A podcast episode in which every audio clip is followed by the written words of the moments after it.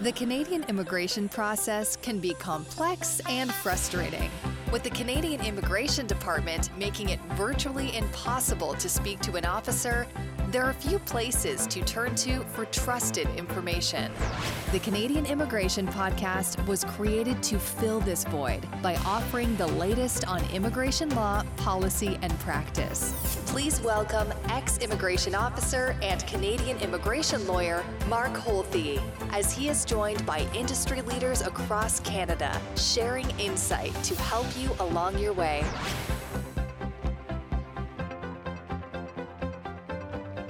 Well, everyone, welcome back to another episode here of the Canadian Immigration Podcast. I am, yes, Mark Holthe, the host, but I have my co host here with me, Alicia Backman Bahari. How are you, Alicia? I am doing really well, Mark, and we've had a little bit of a, a, summer break on the podcast, but it's fantastic to get back into the swing of the podcasts for the fall. And we wanted to, after doing our LMIA business immigration series, we wanted to start tackling business immigration on the other side, on the international mobility programs. So I don't know about you, Mark, but over the last 20 years, I think probably we've had our fair share of questions from corporations about business visitors, questions from executives who thought they might have been a business visitor, and we wanted to discuss that today. Absolutely, we did. And there's a reason that this comes up. It takes work, Alicia, to put together a work permit package.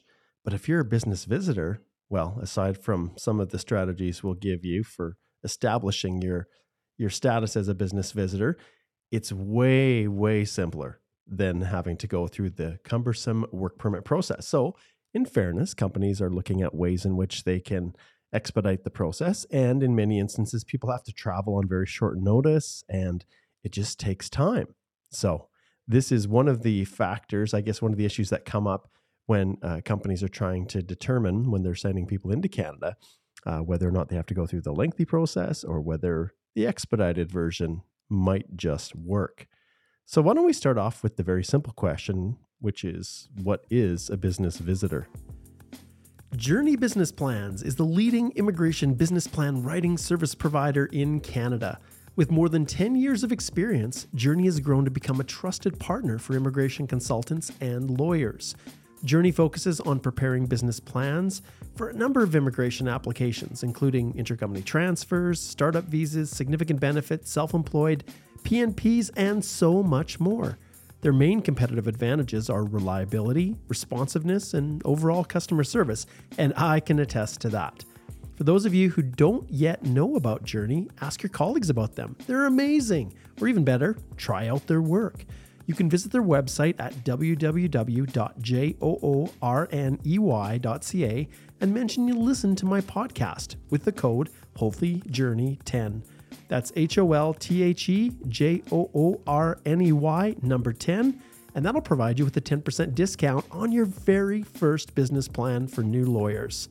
We're so grateful to have Joorney Business Plans as the title sponsor of this podcast. Mm-hmm. And it sounds like it should be a simple question. When people are looking at that customs form on the plane and they're trying to figure out, am I coming in for business purposes or am I coming in simply for, you know, travel or recreation? What do I say?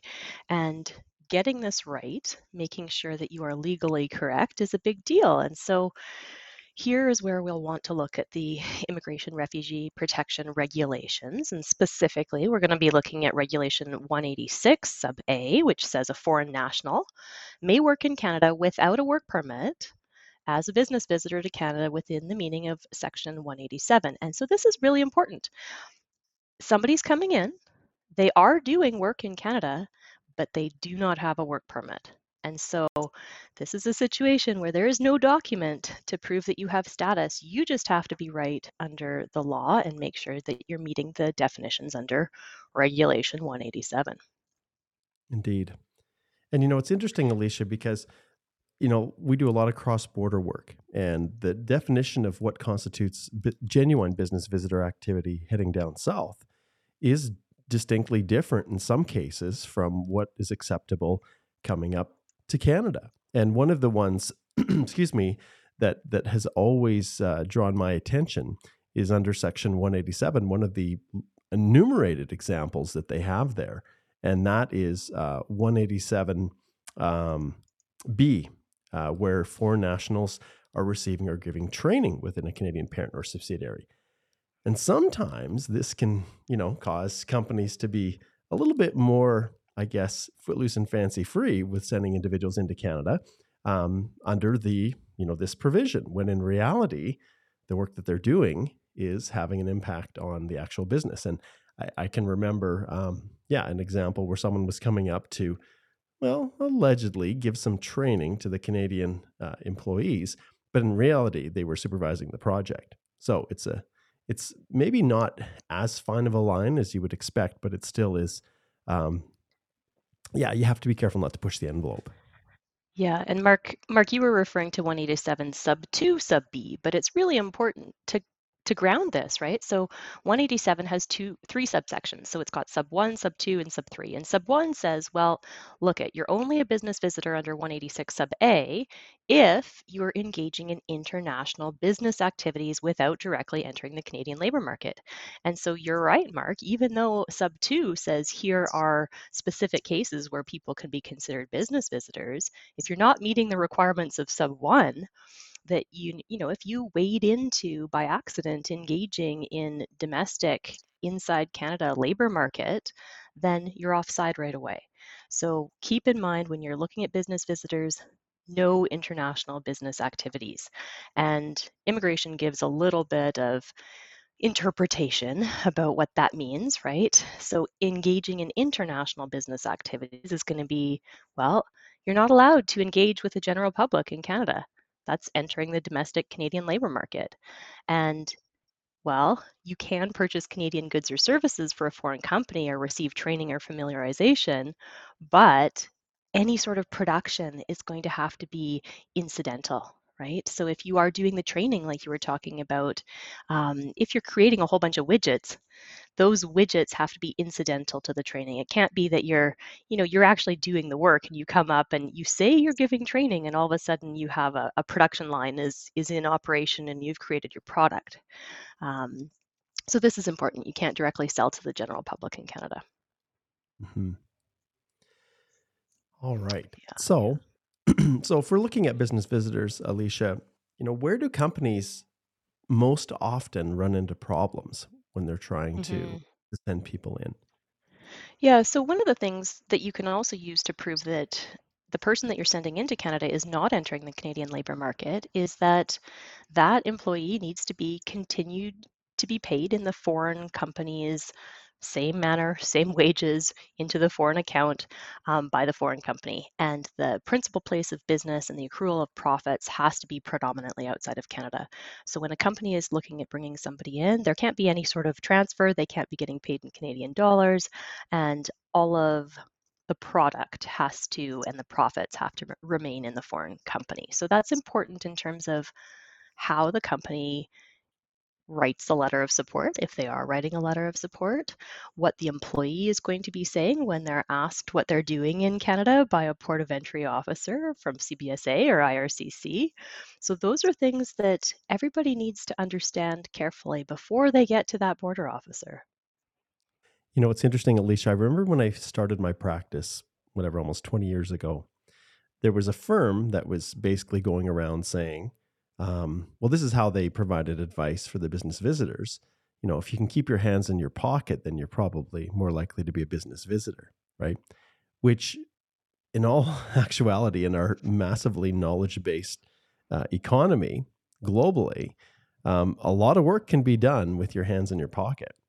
And so we can't really use that as a, a, a determining factor anymore well, I don't even know if it could have been used in the beginning, but that's kind of how they tried to help their global mobility specialists understand, you know, what was business visitor work and what wasn't. Now, things have tightened up considerably since those days. But when you look at, you know, how this all plays out, um, one of the classic things we see from companies is sending people up for meetings. Mm-hmm. And so, what's your take on meetings, Alicia? Yeah. So, I mean, everybody says they're coming in for meetings, but what they're really doing is what we care about. And so when a company or when an executive or an employee reaches out and says, hey, this is what I'm thinking of doing, is it okay? Or do I actually need a work permit? We're going to ask them a few questions. We're going to say, well, what exactly are you doing in Canada? Who are you meeting with? Where are you going?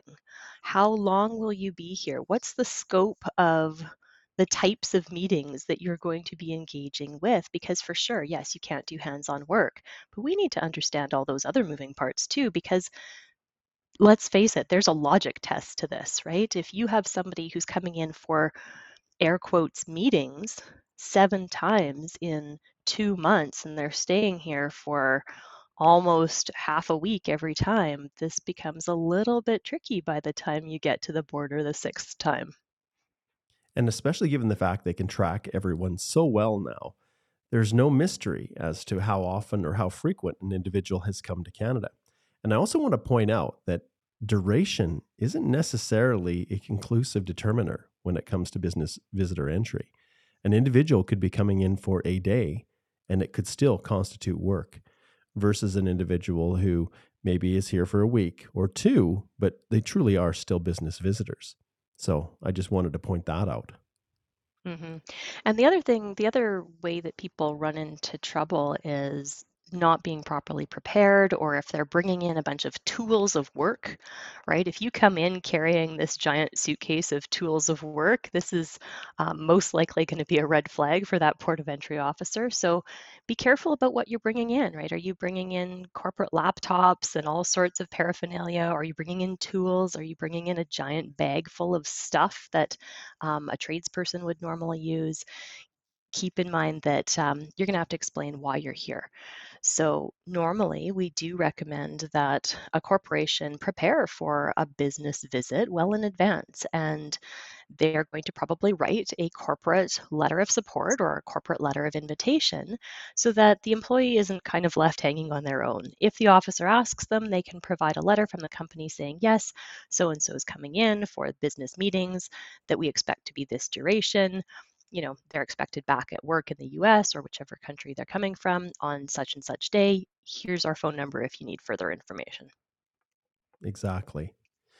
Now, in addition to R186 and 187, there are other free trade agreements that Canada has with other countries that breathe a little bit more life into this concept of business visitors. And when you look at the agreements we've had with Chile, Peru, Colombia, South Korea, um, they also have us, you know, in some cases, different sets of rules where individuals may be able to come in to provide something that normally might be considered work, but are exempt from the need for a work permit. Do you want to mm-hmm. touch on mm-hmm. that? Yeah, and this is often specifically in respect to the three subcategories that immigration talks about on their website, right? They give some specific examples and they give some program policy guidance interpretation on three things that come up often, which would be after sales service or warranty work, supervisors, and then the training and installation, which we touched upon. So these are three common examples that often come up in the business visitor category. They're still under, you know, the business visitors 187, but there's a little bit more program policy guidance on it. But yes, we do have to be careful. If you're an immigration lawyer and you're advising a company or their employee about you know, can you fit under the supervisor business visitor exemption? Well, make sure that if you're looking at a country under one of those free trade agreements, you go and check how that free trade agreement might modify the provisions that, you know, are generally applicable. So after sales service warranty work, um, be careful about this one. So there has to be the after sales service service agreement or the warranty agreement. And the service contract has to relate to specialized commercial or industrial equipment that was purchased or leased outside of Canada. And whoever's coming in has to be repairing, servicing, setting up, testing, or supervising the work.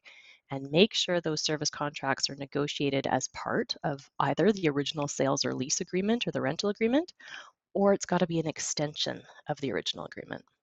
And that's a great point, Alicia. It's probably one of the most important takeaways we want you to to have from after sales service. That you know that that after sales service must have been contemplated in the original agreement or or you know any necessary extensions of that. And often, far too often, we see that uh, companies have acquired some equipment or something from abroad, and then there's issues with installation or or, or servicing of this equipment. But the original contract didn't mention anything about that. It was just maybe something that was expected or it was commonplace in the industry. So why do we need to put that into the agreement? Of course, they're going to honor the product that they've sold, or they're going to help to install the equipment that they've sold us. But it absolutely must be in there. And that's one of those little things that border officers who, you know, let's face it, some are more sophisticated than others, but they've been taught to look for that particular provision in the agreement. And it's a very easy, easy way for them to say, nope, you're not coming in, you need a work permit. And often that work permit is an LMIA based work permit. Uh, it's the only one that's possible in many instances in this type of a situation. And if you have to flip back to that and you've got equipment that is broken, you know, or or it needs servicing, or there's something that's halted all of your production, and you're waiting on an LMIA to get an individual in to come in and uh, and service or, or do warranty work, my goodness, it's unbelievably disruptive. Mm-hmm. Absolutely. So I think part of our job as immigration lawyers is having kind of that long range vision to say, what are the things that you need to make sure are set up properly in your business immigration contracts and in the way that you've been doing operations so that you don't run into these problems later on down the road? And making sure that companies are aware of this that if they do need to turn around and apply for that LMIA they've done so well in advance keep in mind LMIA processing time right now, you know, we've got 63 days, business days, plus the time that it takes for the work permit if you're if you're not a US citizen or you're not visa exempt. So be careful about that. Um, next is supervisors, right? We we always get people saying, "Oh yeah, I'm coming in to uh, supervise the installation of specialized machinery." Um, Remember, no hands-on work. So yes, it does have to be supervising specialized machinery purchased or leased outside of Canada, or you could be dismantling equipment or machinery purchased in Canada for relocation outside Canada, but no hands-on work. You know, um, one of the interesting aspects about this supervisor situation is um, wherever possible, and companies don't always think about this. If if there's an element of an intercompany transfer, and you have uncertainty regarding whether or not someone is a business visitor, you know, sometimes it just makes sense if you anticipate an individual is going to be coming up more frequently and there is that qualifying corporate relationship, which we will talk about in later podcasts with these intercompany transfers. Sometimes it's just better to get that work permit and uh, and avoid all of the hassle or the uncertainty or the risk of having someone show up show up at a port of entry and a border officer not agree that they are a business visitor.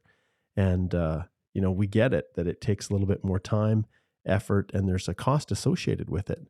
But, and this goes a little bit outside of our business visitor topic today, but there is the, the ability to recapture time on intercompany transfer work permits.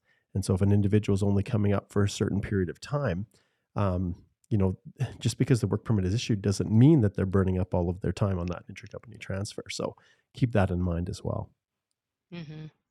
And yeah, for sure. And Mark, you've got a good segue, but we'll we'll just finish the training and installation, and then we'll jump to what happens if the POE disagrees with your interpretation and thinks you don't qualify as a business visitor. But on the training and installation side, just make sure that if you are bringing somebody for training and installation, it's you've got to be training the Canadian purchasers or leasers, maintenance staff on that specialized equipment and make sure that equipment was purchased or leased from outside of Canada.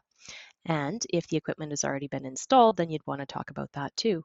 So, same thing, the individual has to remain on the home country payroll and benefits, can't be paid any compensation other than expenses by the Canadian branch.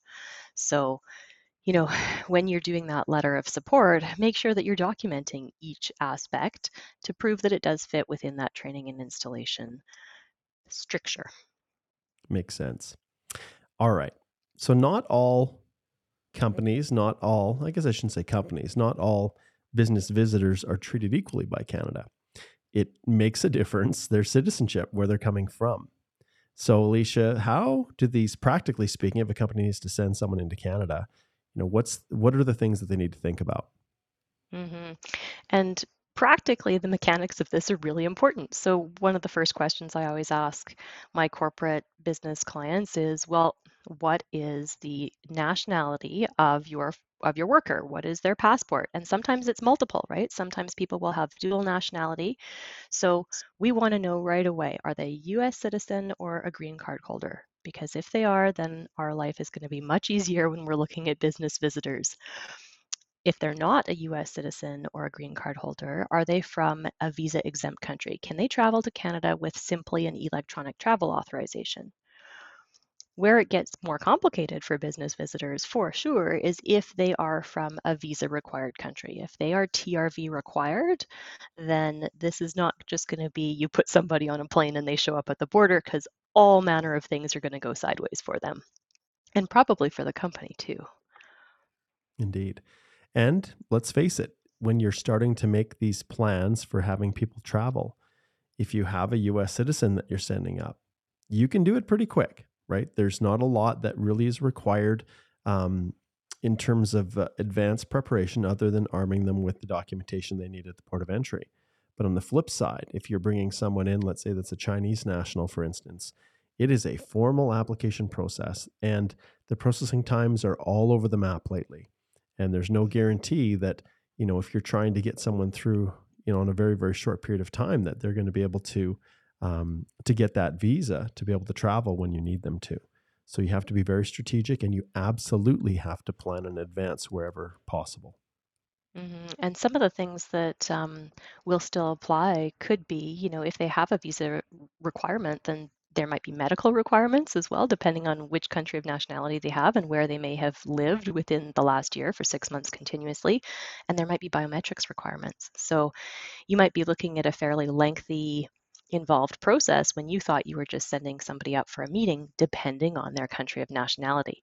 And the interesting thing is, you know, often when I speak with Americans, they don't even really realize they're here as a business visitor. They just check the form that said they were coming for a meeting and they figure that's that because for Americans who are American citizens or green card holders, there's no extra document. They just travel on their valid passport. They don't have to usually they don't normally get any sort of documentation showing their business visitor status. So sometimes people don't even realize that they were there as a business visitor. Um, for anybody who is here on an ETA, it's a much easier process as well. But absolutely, if it's a visa required country, then make sure that you've done your homework in advance.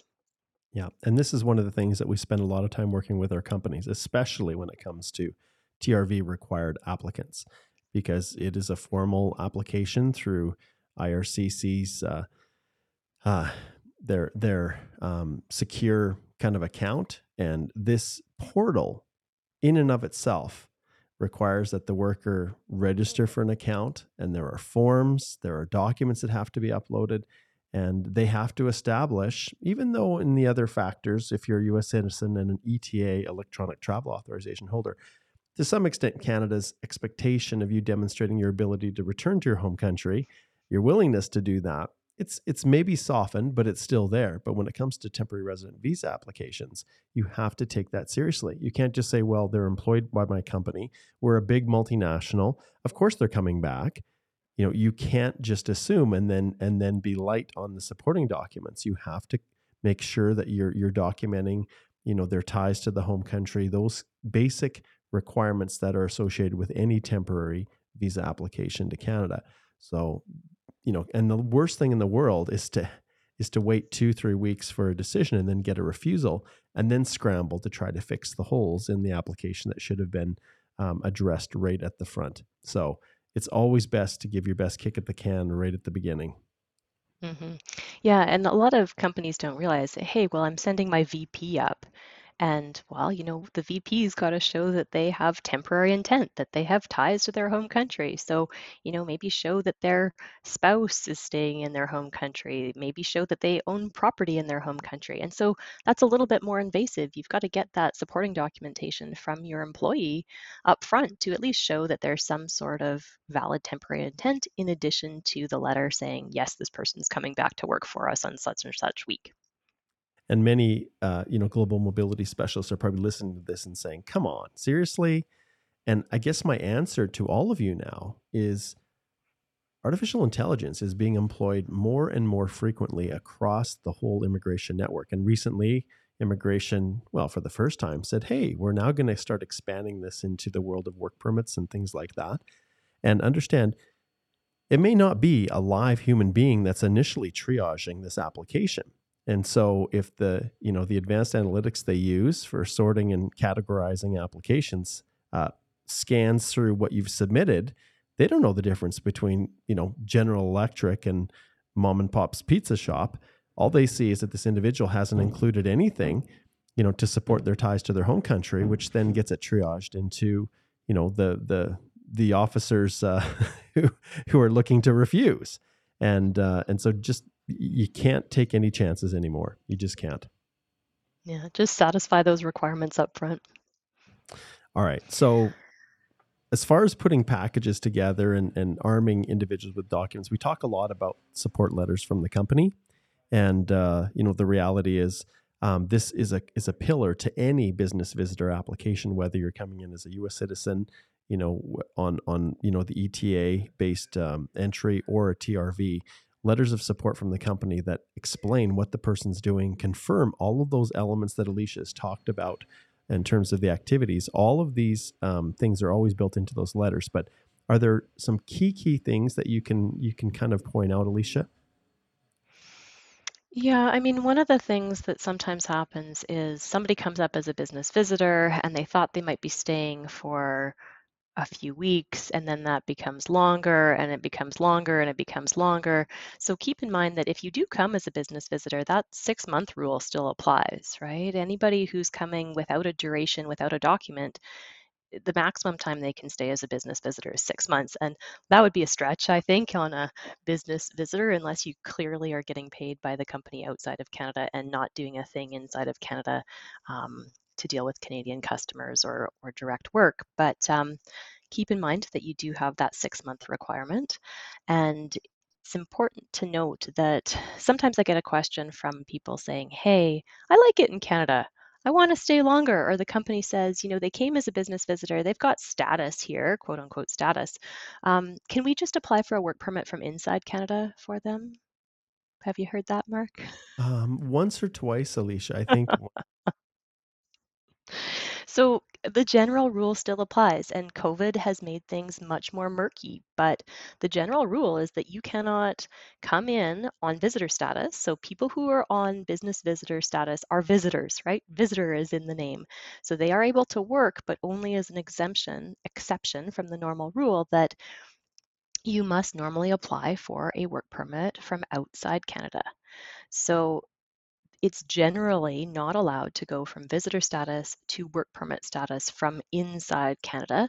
There were some temporary public policies that allowed this. There is currently a temporary public policy in place until February um, of 2025 that will allow people, if the company is able to get an LMIA and then the worker is able to submit that work permit, and then you can ask for interim authorization to work. But this is all an exception to the rule. So just be very careful that if you are looking if your ultimate goal is to transition people to a work permit, don't bring them in as a visitor because you also risk the officer saying, hey, you misrepresented your intent when you originally came in as a business visitor. Yes. And we see this a lot with individuals whose representatives overseas or in Canada advise them to come as visitors to Canada and then do a loop around the pole, flagpole, to get their work permits and the border service officers you know it's it's been quite a while since i was last working on the border as an officer but they do not like this at all. They feel like this is kind of an end run around the proper processes and they don't have time to process work permits. So they will literally look for ways to avoid having to do it. And one of the ways that they do that is questioning the original intent of that entry on that visitor visa. They say well you already have an lmia you just got here you're telling me that your intention was just as a visitor. You must have misrepresented your entry. And therefore, we are going to give you this nice little form, this ATL, allowed to leave, and we're going to defer your examination, go pack up your stuff, head to the airport, and hit the road. And we've seen this happen with our corporate clients as much as we've seen it with individuals. So you have to be very, very strategic in what you're doing.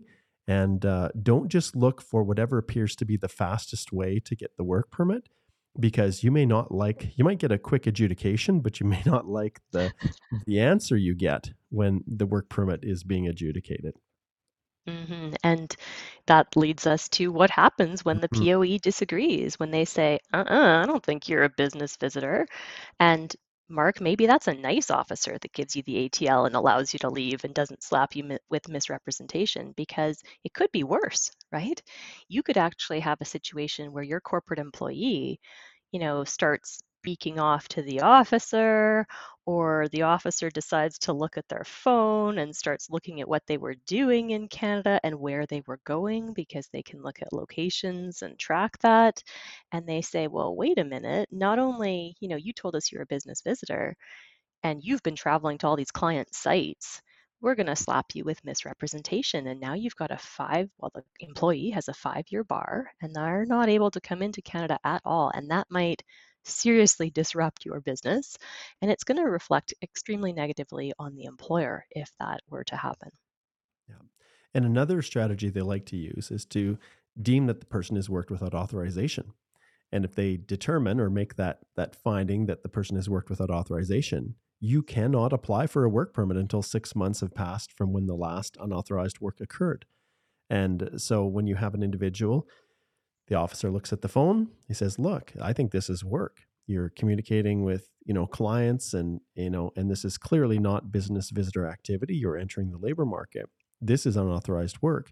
So sure, they may indicate you have to leave, but they may also say you can't come back and apply for another work permit for six months which can be also equally disruptive. Um, and let's face it, officers will use the path of least resistance. They they like issuing um, allowed to leaves because they don't have to really put too much work into documenting. Essentially, they're saying you have decided you're going to withdraw your desire to enter, and then they make a little note in GCMS, and it will be on that that individual worker's record. And understand you as a company all of the you know all of the individuals that you're sending into canada they can they can work their way back up through each individual back to their company and they can map it all out now there was a time early in our practices alicia when they didn't really have a meaningful way of tracking companies you know businesses but with uh, with gcms when they rolled away from the old foss system to gcms uh, they now have the ability to to really put a, a clear finger on how many workers are coming in and what they're doing. And if you have a history of one, you know, or two or, or three workers who have maybe tried to fudge things and uh, seek entry as a business visitor when they're not, or have tried to, you know, have been found to have worked without authorization, it can create a huge black mark on you as a company. And there's nothing worse than coming to apply for a work permit. And as soon as they, you know, look up the company, they see there's a history of non-compliance. Instantly, your workers are going to have to work a whole lot harder to get that, you know, to get that yeah step requesting. And you make a really good point mark because it's not just the employee who's at risk here it is for sure the employer because if that port of entry officer were to say, hey, we think there's unauthorized work for the employee, that also means there's unauthorized work for the company who could have been employing them. And it all depends if they're employing them in Canada, if they're entering the Canadian labor market. But if they are entering the Canadian labor market, if that's the determination, then that means that the company is also liable. And they've really put teeth around these provisions, right? There's the general provision in the act that a company is not allowed to employ somebody to work in Canada without authorization. But there's a deeming provision to that, that companies are deemed to know better and deemed to know that people can't work unless they have proper authorization under a work permit. And so if the company has breached this, there are actual criminal fines, there is jail time, there are sanctions, there are financial penalties, plus the reputational risk that that company is going to face as well. Absolutely. And you know, I think one of the things people like the most is is stories and uh, examples. And so I'm gonna share a little a little story here at the end as we wrap up that you know directly relates to applying for documents at the port of entry. And um, although we are attempting to scare you away from sending workers down and and doing that, by law they have the right to do so but it's your job to make sure there are no skeletons in the closet, that there's nothing that an officer can rely upon to suggest that the person worked without authorization or that they, you know, were not truly a business visitor when they were in Canada. And I remember I had some clients, uh, they were referred from a lawyer, I think up in Edmonton, and they wanted to, um, they, they had been in Canada for quite a while, I think four months as a visitor, right? And the moment you've been in Canada for that length of time as a visitor, instantly the officers are going to start thinking, hmm, how's this person supported themselves?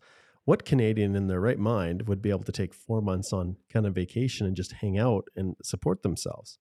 And so that happens sometimes with these individuals. And, you know, and so when you're sending individuals down to the border, um, you, you run the risk of, of an officer finding something that can, can cause problems. So I worked on, you know, one of the ports of entry in Southern Alberta and uh, so this lawyer said, Hey, can we send these individuals down? And they told me the situation. I said, Okay, well, I'm going to talk to them first. So I put my my officer hat on, my border officer hat on, and I grilled them. I used every trick in the trade that I was taught on the border to try to catch people in, and admit that they'd worked without authorization. And after thoroughly grilling them, I was pretty satisfied that it was legitimate. You know, they were they were Filipino. They had family and community that had, you know, basically supported them while they were here waiting for their work permit, their LMIA. And I was pretty confident and they had lots of funds in their in their accounts to support themselves. And so I called the port, the port of entry where I worked, spoke to one of the officers that had actually trained me. And I explained the situation and said, Hey, do you mind if they come down and apply for their work permit? And he said, Well, sure, they can come down, but come on, Mark.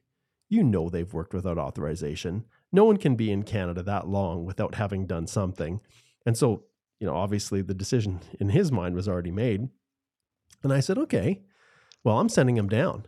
And if you think you can find something, because I've grilled them, then you go for it. And uh, and so I'll be I'll be waiting to hear. And uh, and so we send them down, and they got their work permits. But I can tell you that those workers were, you know, those four nationals applying for that work permit were more prepared than I don't think anyone had ever been prepared applying for a work permit. So if you do your due diligence, you make sure that there's no skeletons in the closet, there's no surprises. You can absolutely go down and you can apply for documents at the ports of entry.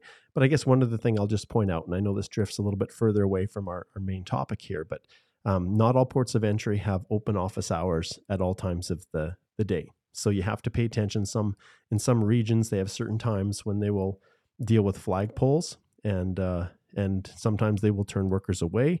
So you need to pay attention and talk to your you know your immigration counsel as to the the best place and location if you are actually going to do that. And not all ports of entry are created equal, and so some are are less facilitative than others. So be aware of that. Mm-hmm.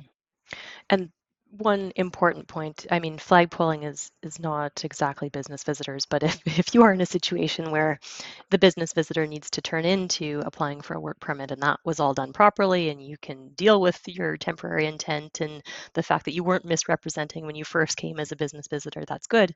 But keep in mind too like in your example mark if you're dealing with filipino citizens they need to make sure that they have a valid us visitor visa before they attempt to co- try, try to do a flag flagpole right? Because what I have seen in consults sometimes is people go down, they think they can do the flagpole. The US says, no way, you're not coming into the US. You don't have a valid US visitor visa. So they actually deny them entry. So this is the best case scenario instead of actually um, doing something worse, they say, well, you can't even come into the US. We're going to send you back to the Canadian side. But they haven't technically left Canada, right? Because they weren't admitted to the US. And sometimes what happens is the people don't even realize they now have a refusal to enter the US, or the US has recorded them as not having been admitted. And let's say they do go back to Canada, and let's say that officer does give them their work permit. When they go to apply for another work permit or for express entry, I've seen cases where IRCC comes back and says, hey, you didn't disclose that you were refused entry to the US on such and such a day because they really forgot that on that flagpole, even though they might have gotten their Canadian work permit, uh oh, they were actually technically denied to the US. So be really careful in those situations. Absolutely. Absolutely. Well, thank you very much, Alicia. I think we uh, covered and canvassed the the high points of this world of business visitors, and hopefully this was informative and beneficial for you.